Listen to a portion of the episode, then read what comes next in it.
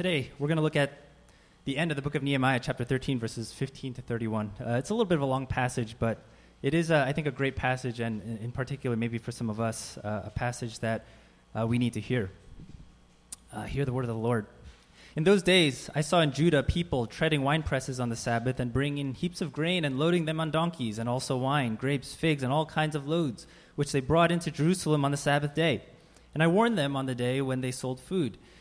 Tyrians also, who lived in the city, brought in fish and all kinds of goods and sold them on the Sabbath to the people of Judah in Jerusalem itself.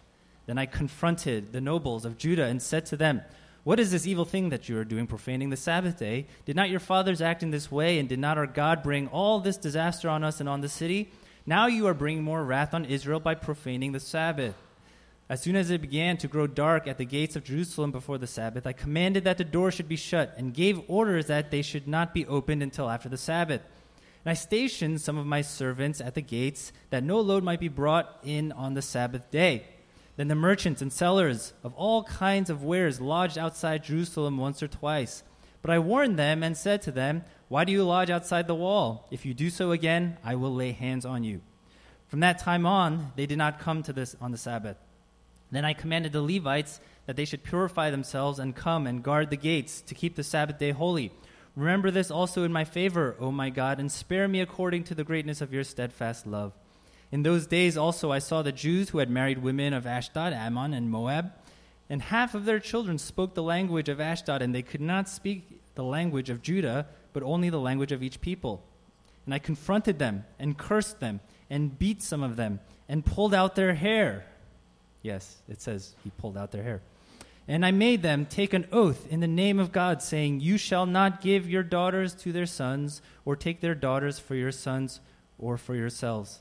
Did not Solomon, king of Israel, sin on account of such women? Among the many nations there were no king like him, and he was beloved by God by his God, and God made him king over all Israel. Nevertheless, foreign women made even him to sin. Shall we then listen to you and do all this great evil and act treacherously against our God by marrying foreign women? And one of the sons of Jehoiada, the son of Eliashib, the high priest, was the son in law of Sanballat, the Horonite. Therefore I chased him from me. Remember them, O my God, because they have desecrated the priesthood and the covenant of the priesthood and the Levites. Thus I cleansed them from everything foreign, and I established the duties of the priests and Levites, each in his work. And I provided for the wood offering at appointed times and for the firstfruits. Remember me, O my God, for good. This is the word of the Lord. Uh, we were doing a short series on this topic of renewal, and today we're going to wrap up that series. Uh, the next series we're going to do is we're going to look at some of the Psalms and some of the uh, experiences and emotions of the Christian life and how the Psalms help us. But today we're going to look at this final chapter in Nehemiah because what it does is it, it really tells us the end of how this uh, movement of renewing uh, the people of Israel through rebuilding this temple, how this story ends.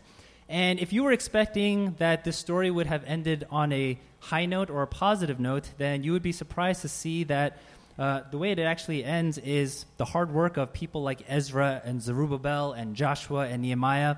Uh, the hard work kind of uh, leads to more disobedience from the people of Israel. Uh, this renewal movement, in a sense, ha- has a major setback, and uh, we don't know what happens after this, but we could probably say that this movement of renewal ultimately fails. Now, most Hollywood films, I think that we usually uh, watch, they typically end with some kind of resolution or some kind of happy ending. Uh, you know, just last night, my wife and I we watched Hidden Figures, and it's it's a wonderful movie. It touches the heart, and it's, it's such a wonderful ending. And you know, it makes you feel like you know, I'm glad I put my time into this. I'm glad I put my emotions into getting drawn into this story, and because I feel good at the end. Well, you know, if Hollywood was going to make a movie of a particular book in the Bible, Nehemiah would not be the movie that they would make because it ends on kind of this sour note, this uh, bad note. And I, I, think the reason why audiences and Hollywood doesn't make these kind of movies is because um, if you watch a movie and if you get drawn into the story, and by at the end of the movie, uh, there is no resolution to anything. Maybe it leaves more questions than answers. Maybe it leaves you kind of saying, "Oh, that's that's a downer. That's a little bit depressing." then maybe we feel like, well, what was, what was the point of that story? What was the point of me just putting my emotions and being drawn into this story? Did I just waste my time watching this movie because uh, I, don't, I don't see the point of it? And of course, you know, producers and studios don't want you to feel the audience to feel like they wa- wasted their time, so we don't see many movies like that. But Nehemiah, and actually Ezra and Nehemiah are two books that go together, but Nehemiah, the way it ends is there is no ultimate resolution here. Uh, you don't have the happy ending that you might expect to see in this story. And perhaps it's anticlimactic, and perhaps it's, it's kind of like why would you end a sermon series on renewal by showing the failure of a renewal movement? But I actually think it's, it's in the disappointment of where this movement ends that we learn some of the greatest lessons. Now, some of you may be story with the, may be familiar with the story of Nehemiah, but some of you may not. So, just in case you're not, basically, it's a story of rebuilding the temple walls. And for the people in Jerusalem, the temple was central to their their spiritual faith, their their their worship. And the temple walls were important because it was it provided essentially economic life and overall security for the city, for Jerusalem. And so Nehemiah is actually a remarkable story of God's favor and the faithful leadership of a man named Nehemiah. Nehemiah was not clergy, he wasn't a priest, he was a layperson that God used in a powerful way to contribute to this uh, movement to renew the people of Israel. Uh, which also tells us that God doesn't always use clergy. In fact, here it's the clergy that are the most corrupt. And uh, when you read the book of Malachi, uh, you got to love the prophets, right? Uh, when it talks about these corrupt priests, uh, God says, I'm going to rub dung in their face, and the dung of these animal sacrifices in their face. It actually says that in the Bible, uh, but that's how corrupt they were. Uh, Nehemiah was a cupbearer for King Artaxerxes, and a cupbearer was basically the kind of person who would eat and taste the king's food to make sure it wasn't poisoned. So he's, he's an important person in the civic government. And uh, God allows, God grants Nehemiah favor and allows uh, Nehemiah to be released from that job and from that duty to spend 12 years trying to lead this uh, rebuilding of the temple walls. And during these 12 years, there's just so much opposition that takes place, but in the end, Nehemiah perseveres, the temple walls get built, and by the time you get to chapter 12, things are looking pretty good. They dedicate the temple, people are singing, people are worshiping, and it's kind of the happy ending that you might expect out of, again, a Hollywood movie. But then all of a sudden, you have chapter 13. Right? where does chapter 13 come from? And chapter 13 ends up becoming this major, major disappointment because things are bad. Nehemiah, he returns to his old job, to King Artaxerxes. He returns to Jerusalem, and he says, What happened? Why are things so messed up? How bad are things? Well, you have Eliashib, the priest. He gives a portion of the temple, he gives precious real estate uh, to Tobiah, and Tobiah was an Ammonite. Tobiah was a person who opposed Nehemiah. Tobiah was an enemy of Nehemiah.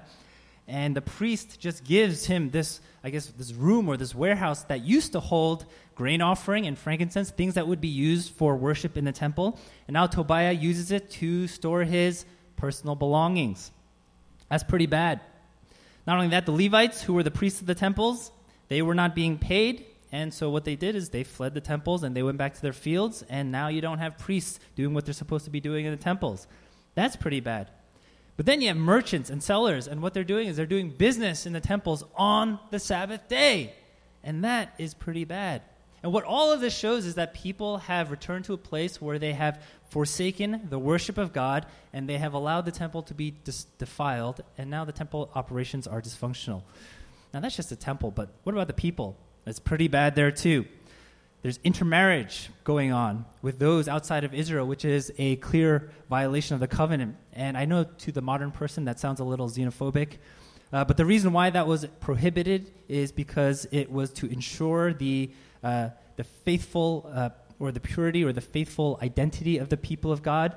And what you have in stories in the Old Testament, which are recalled here, is usually when there's intermarriage, that's when you begin to see the introduction of idolatry. So, somebody like King Solomon, which again is mentioned in our passage, his downfall was that he married foreign women. And it's not that he necessarily just married foreign women, but these foreign women introduced idol worship, which ultimately, um, you know, God's judgment upon him led to a divided kingdom and a broken kingdom. Not only that, but the children, they don't even know Hebrew anymore.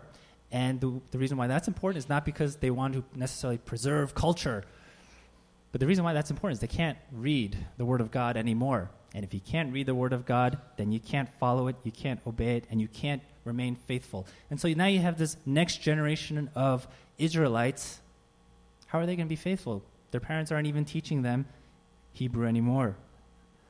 You see, you see how bad things got after Nehemiah left. Things are pretty bad. Temples defiled. People are doing what they want rather than what God wants. The worship of God no longer becomes a priority. There's corruption, there's greed, poor leadership, there's a disregard for God's ways. And if you remember, these are some of the same exact things that led Israel to be exiled in the first place. Now, if you're Nehemiah at that moment, after all, you, you devoted 12 years of your life to this movement of renewal. And now you come back and you see them, and they're back to their old ways. And so, what does Nehemiah do? Well, he gets angry. He starts pulling people's hair out, right? Now, as you're reading this, uh, just picture Nehemiah and what he's doing. He, he's, right, he's beating people up, he's pulling out their hair, uh, he's uh, threatening people, saying, if you, come, if you sleep here, I'm going to lay hands on you. And inevitably, I think uh, all of us, we have to ask ourselves, uh, how do we interpret his actions here, right? How do we interpret Nehemiah's actions? Was it good that he was angry? Was it good that he threatened people? Was it good that he did these things? Uh, or was it not good? Uh, you know, can you imagine? You know, we have we have two elders now. We have Peter and Fred. Can you imagine Peter or Fred uh, kind of going around and uh, doing those things, like pulling out your hair and saying, "You better not do that, or I'm going to lay hands on you." you." You would see them as a crazy person, right? Uh, that would be pretty old school, and I think everybody would be super shocked and super offended if they did something like that. But I actually think Nehemiah's actions here are meant to reflect his faithfulness, right? It's meant to reflect his faithfulness. Why? You know, in, in our um, maybe modern sensibilities, uh, we probably find him offensive because we think love means uh, being nice to people. Uh, we think love means having positive thoughts and positive sentiments. We think love means letting people uh, pursue and get what they want uh, if they think it's going to lead to their own happiness. Uh, we think love is allowing people to have the, the uh, unlimited freedom to, to express themselves however they want to express themselves. And these are distinctly Western values, Western cultural values. And that's why when we see something like this, uh, we say, you know, Nehemiah is not being loving because he's not being nice right? He's not letting the people do what they want to do. But sometimes I think when we look, try to understand a deeper meaning of what love is, sometimes love requires us to not be nice. And it's very easy. You see examples of that everywhere. If you've ever known an addict, you know sometimes you can't be nice.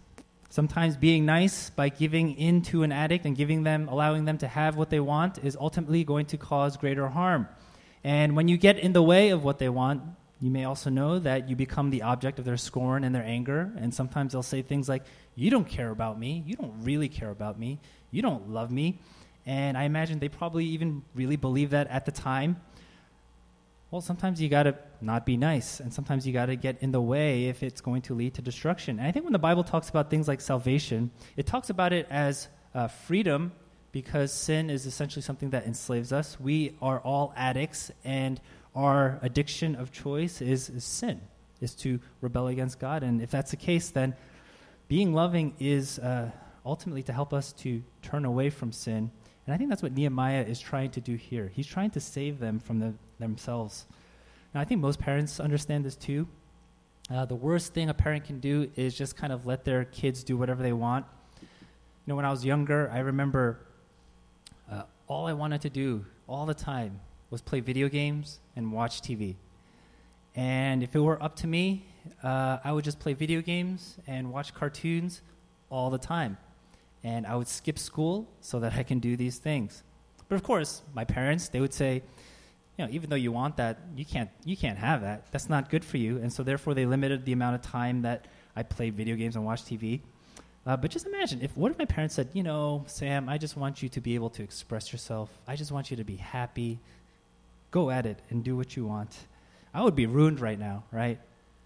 I probably wouldn't be up here, but if I was up here, you know, all my sermon illustrations would probably revolve around video games. and I would say, you know, there's this Mario game I played, or there's this Counter Strike game I played.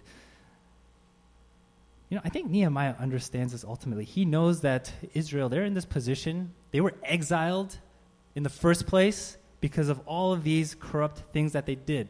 because they disregarded God's ways, because they disregarded the worship of God.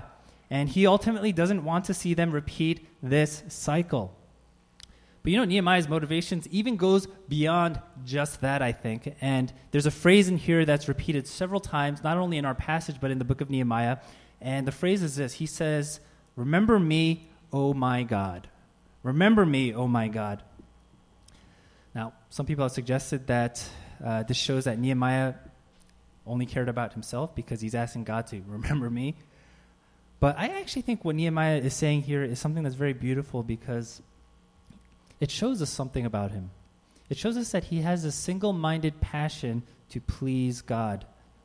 And that's, that's something so simple, yet something uh, maybe we don't always grasp everything that he did here, all those 12 years, and then even after those 12 years to kind of start again, all of these things he did because he wanted to please God. He wants God to remember him. He wants to hear God say, Nehemiah, even though things didn't ultimately work out, even though your work didn't ultimately lead to these results, you were still faithful. Therefore, Nehemiah, well done.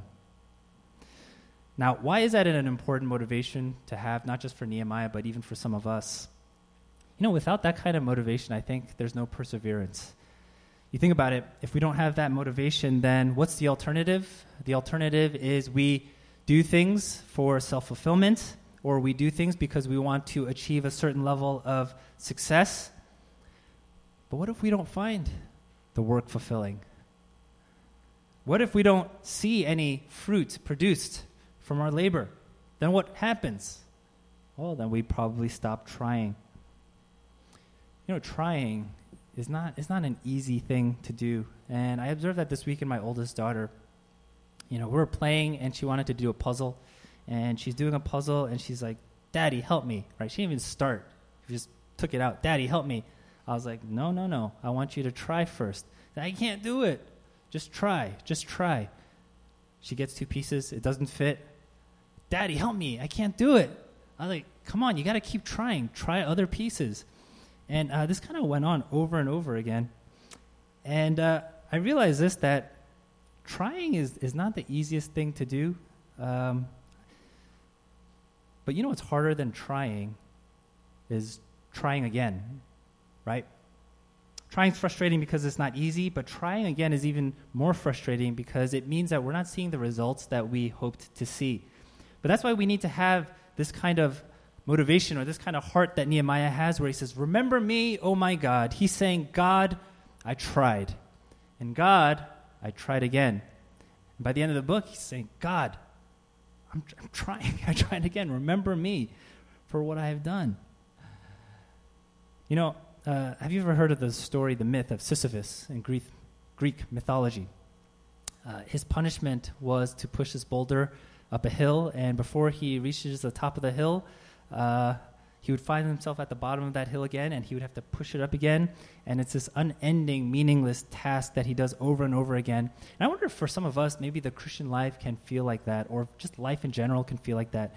Maybe you feel like you have been fighting the same sins in your life, and uh, maybe when you kind of think you're getting to the top, you just find yourself at the bottom again, and it just gets so frustrating. And eventually, you get to a point of saying, Why bother trying? Why continue to fight these sins? Maybe you're someone who wants to be closer to God, and every try, time you try to take a step, maybe try to take a step towards church and going to church, you just kind of fall away again. And it's kind of like trying to push that boulder up that hill. And after a couple of times of doing that, you say, What's the point? Why bother trying? Sometimes, as a pastor, I, I have these thoughts as well. And if you've been serving a long time in the church, maybe you understand what it feels like. You say, You know, I've been doing this for so long, and I've been trying to do this for so long, but hey, people just aren't coming out. People just aren't changing. Uh, people don't seem to be uh, appreciating all the things. People don't seem to be growing. Uh, what's the point? And we struggle, I think, not only with trying, but we probably struggle with trying again and again and again. And if we just want to see some external fruit, or if we just want to feel uh, some sort of self fulfillment, uh, eventually I think we're going to get to a point where we say, what's the point of even trying? Because we might ultimately lose those things, right? For Nehemiah, what was the point? For him, the point was this Remember me, oh my God. That was his point. And so he can spend 12 years rebuilding the temple walls, 12 hard years, overcoming a lot of opposition and hardship. And then when he comes back and he sees that everything is ruined and people are returning to sin again and disregarding the covenant again, he can say in verse 30 and 31 I cleanse them from everything foreign, I established the duties of the priest, and I provided the wood offering. Which is, I think, another way of him saying, I tried again. You know, I imagine when we look at the kind of person that Nehemiah was, and when we look at our lives, there's probably a big gap, right? We say Nehemiah was so faithful, so faithful. And we look at our lives and we're like, I am nowhere near like Nehemiah. Uh, Nehemiah was a man of prayer and a man of action. I tend to make excuses and I tend to give up. You know, when, uh, when we're not at least trying to trying to follow God, uh, we usually think or say or hear a combination of the following. We say, you know, I'm just too busy. I have no time. I can't find a good enough church. I can't find somebody to mentor me. Yeah, I, I know I should. I know, but it's my bad. And I think the implication of that is my lack of trying is either somebody else's fault or I don't care enough to even try to do anything about it. And that's not Nehemiah. Uh, but that's probably where many of us have been or are at various points in our lives. But I also want you to think about this. As faithful as Nehemiah was, as faithful as Nehemiah was, he still couldn't bring renewal to the people of God, right? His faithfulness didn't carry over to the people of Israel. He couldn't ultimately be the Savior that Israel needed. And that's why Nehemiah 13 is actually not the end of the story. But in the Bible, there's a sequel, and that sequel comes over 500 years later in the person of Jesus Christ. You know the, the promise of renewal that God gives to the people of Israel as they're in exile, oftentimes through the prophets? That promise is not fulfilled through people like Ezra and Nehemiah. That promise is ultimately fulfilled in Jesus Christ. That's how renewal ultimately comes. Renewal doesn't come when Nehemiah rebuilt the temple and the temple walls. Renewal comes when Jesus comes and he creates a new temple in the church. Renewal doesn't come when Nehemiah goes in and he starts pulling out hair and tries to cleanse the temple and fix its ways. Renewal comes when Jesus Christ comes in riding into Jerusalem on a donkey and cleanses the, the temple there, ultimately leading to a road that would lead to the cross. You know, that, that temple scene that Jesus does, it does remind us of what Nehemiah did, but uh, the purpose that Jesus did that is he's essentially judging temple religion, and he's essentially abolishing temple religion, and he's saying this I am going to build the new temple. I am going to build the new temple, and I am going to bring renewal and make all things new. How? Well, in his words, he says, I will destroy this temple in three days and raise it up in three days. Or I will destroy this temple and raise it up in three days. And the temple that he's referring to, of course, is his body. Jesus, he, he experiences the ultimate exile so that we would be brought home. Jesus experiences the ultimate wilderness experience so that we might experience this streams of living water flowing through us, filling us, raising us to life. Jesus, he receives the covenant curses for disobedience so that we might be the recipients of covenant blessing. Jesus loses the favor of God so that we might gain it. And as good and as inspiring as Nehemiah was, he still couldn't do it. And as faithful as he was, he still couldn't do it. Jesus came and did it. Now, if Jesus did it, we, uh, I guess, return to the question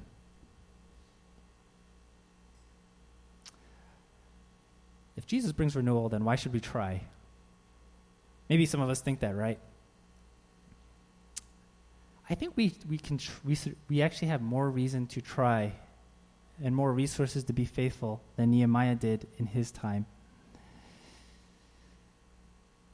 You know, if I told my daughter when she was doing the puzzle, try, try, but I'm not going to help you at the end.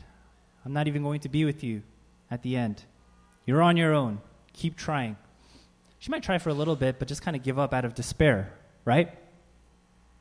But if I said, try, just keep trying, keep trying. I'm with you. I promise you, one day this puzzle will be complete. I think that gives a little bit more strength for her to persevere and to try and try again because she knows that one day that puzzle will be finished and it will be brought to its conclusion. You know, Christ came, and we know that Christ is ultimately the one that brings renewal. And eventually, he is going to bring it in its complete form in the new heaven and the new earth. We know that he is the one who is going to guarantee that we are going to have new hearts, new resurrected bodies, new lives, because we are going to be part of a new creation. There will be no more spiritually dry seasons for us, but there will only be joy and peace and flourishing as we dwell fully in the presence of God. We know the puzzle will ultimately be finished and renewal will come. And therefore, we have every reason and every resource to continue to persevere and to try and try again and try again. You know, I want to end with a, a, story, and I hope, I hope this story encourages you. Uh, some of us, I think we've been uh, maybe Christians for a long time, and I think the temptation is the older we get, the more we kind of want to take a step back. And uh, some of us, maybe we've been at this church for a long time, and the temptation is the longer we've been here, maybe we kind of just want to step back and uh, we don't want to keep trying. Well, let me tell you a story, and I, I, hope this encourages you. You know, a few months ago, I had an opportunity to uh, visit another church, um, not on a Sunday, but during the weekend, to meet with a pastor. And this pastor basically the, told the story of his church. It's a church in New York City. It's uh, called Central Presbyterian Church. And I think it's up by maybe 63rd Street or something, and Park, or up around there. Uh, really, really beautiful building. And uh, it's, a, it's a story of this church being renewed. Now, this, this church has a very long history and a very long tradition, a very beautiful building, but uh, over time, you know, at one time it was flourishing with like, I think, thousands of people in New York City. But over the course of the years, it dwindled down and it came to a point where there was about maybe 10 to 15 people in the church. And they had, uh, they had many millions and millions and millions of dollars in endowment. And as the church shrunk and as they had to continue paying their bills, which were a lot because it was a big church building, uh, they just kept drawing from their endowment, and eventually they got to a point where they couldn't pay their electric bills anymore. And so uh, I think it was like threatened to be shut down. Maybe they would have to. They sold. They owned a lot of properties that they had to sell off. Well, uh, around that time, there was a group of Christians who lived in that neighborhood, and they would walk by this this church building. And they'd say, "Wow, this is such a beautiful church building. It's a shame that uh, this this church is dying spiritually." And so they decided, "We're gonna we're gonna commit to this church, and let's try to uh, bring some renewal to this church. And so this group of people, they, they came in, they joined the church. And at the time, the preacher uh, was most likely not even a Christian, uh, probably at best a Unitarian, and didn't teach anything distinctively Christian, uh, didn't preach the gospel or anything like that. And uh, these believers, they believed in the gospel, and uh, eventually they said, hey, let's bring in a pastor who preaches the gospel. So they called this guy who's the pastor there now, and they said, hey, will you come to our church and consider uh, leading us and consider preaching the gospel and consider bringing, trying to bring some renewal to this church? And uh, you know what he said? He said, no chance, right? There's no way I'm going to walk into a situation like this. Because uh, it was a hard situation. It, it was, there was so many hurdles just to even get him hired and to even get him started and get him into the church building. And he's like, I, I just see so many things that are uh, in the way, and uh, there's no way I'm going to come here. But he said, But you know what? I'll pray about it. Mm, I'll pray about it. Uh, some time passed. He prays about it, and uh, he reconnects with them, and he begins to sense, you know, it does feel like God is starting something here, and God is uh, doing something. Uh, let me continue to pray about it. And he just got more and more open to it. And then he said, um, All right, you know, if God makes a way for me to come here, and just opens these doors and overcomes these obstacles that are in the way, all right, then maybe I'll come here because maybe this is something that God wants. And God just kept doing it and overcoming obstacles till the point where eventually he became the pastor of that church. Now, the reason why uh, a bunch of pastors wanted to meet him is because uh, you know, many churches, of course, struggle, uh, especially in these days and these times, especially in the West. And uh, you have a bunch of pastors, and they want to come to him and say, "How did you do it? Right? How did you bring renewal to this?" And by the way, this church now I think has several hundred people. Uh, it's doing pretty well. And they're like, "How did you? What did you do? Right? We want to do the same thing. What did you do?" And I loved his answer because he said this. Uh, honestly, all I did was I tried to preach the gospel, I tried to teach the word of God faithfully, and I tried to pray and disciple people as faithfully as I could. That was his answer. and they're like, okay, okay, but what else did you do, right? And he's like, look, I know you think I did something special, and I know I'm going to get the credit for it because I'm the pastor, but I'm seriously telling you, I didn't do it. Uh, this was something that God had begun already, and in a sense, I'm just kind of a cog in the wheel of what God was doing to this church. And He brought me here. He brought me here to teach and to preach, but ultimately, God was the one who filled life into this church again. If anything, he would say, I just feel privileged that I could be along for the ride. And I think some people were disappointed because uh, most people are looking for like uh, tools, right? Things that I need to do to uh, make a flourishing church. But I think he's right. I think that's the way God does work. I think that's the way God does bring renewal. And there is a spiritual element that goes beyond our simple gifts and our abilities and things that we do. But it's the Spirit of God at work that moves and brings revival, not only to a church, but even to our personal lives not only to our personal lives, but even to a city like New York City. God does it. Now, that, of course, is not going to happen for every situation in every church. But here's the thing the power of the gospel and the coming of our Lord Jesus Christ at least makes that a very real possibility, no matter how deathly the circumstances. You get that? The power of the gospel and the coming of Jesus Christ makes that at least a very realistic possibility, no matter how deathly the circumstances. Because Jesus was raised to life from death. Because Jesus raises us from life to death. Why wouldn't he be able to raise a church from life or from death to life? Why wouldn't he be able to bring renewal to a city like New York City and raise people in a community and a city from death to life? Isn't that what the gospel shows us? That that power resides in God himself. Isn't that what Jesus shows us through his death and his resurrection? So here's the encouragement wherever you are. Maybe you're coming back to church for the first time. Try again. Just try again. Keep trying. Maybe you've been a believer for a long time and maybe you feel a little bit stale. Pursue God and try again. If you're somebody serving and maybe you feel like, ah, I've been doing this for a long time and I'm not seeing what I want to see, try again. And as we do it, pray to the Spirit of God to breathe life into not only this body, not only into our hearts, but into the very neighborhoods that we inhabit and dwell. And in Christ, it is a realistic possibility. Let's pray together.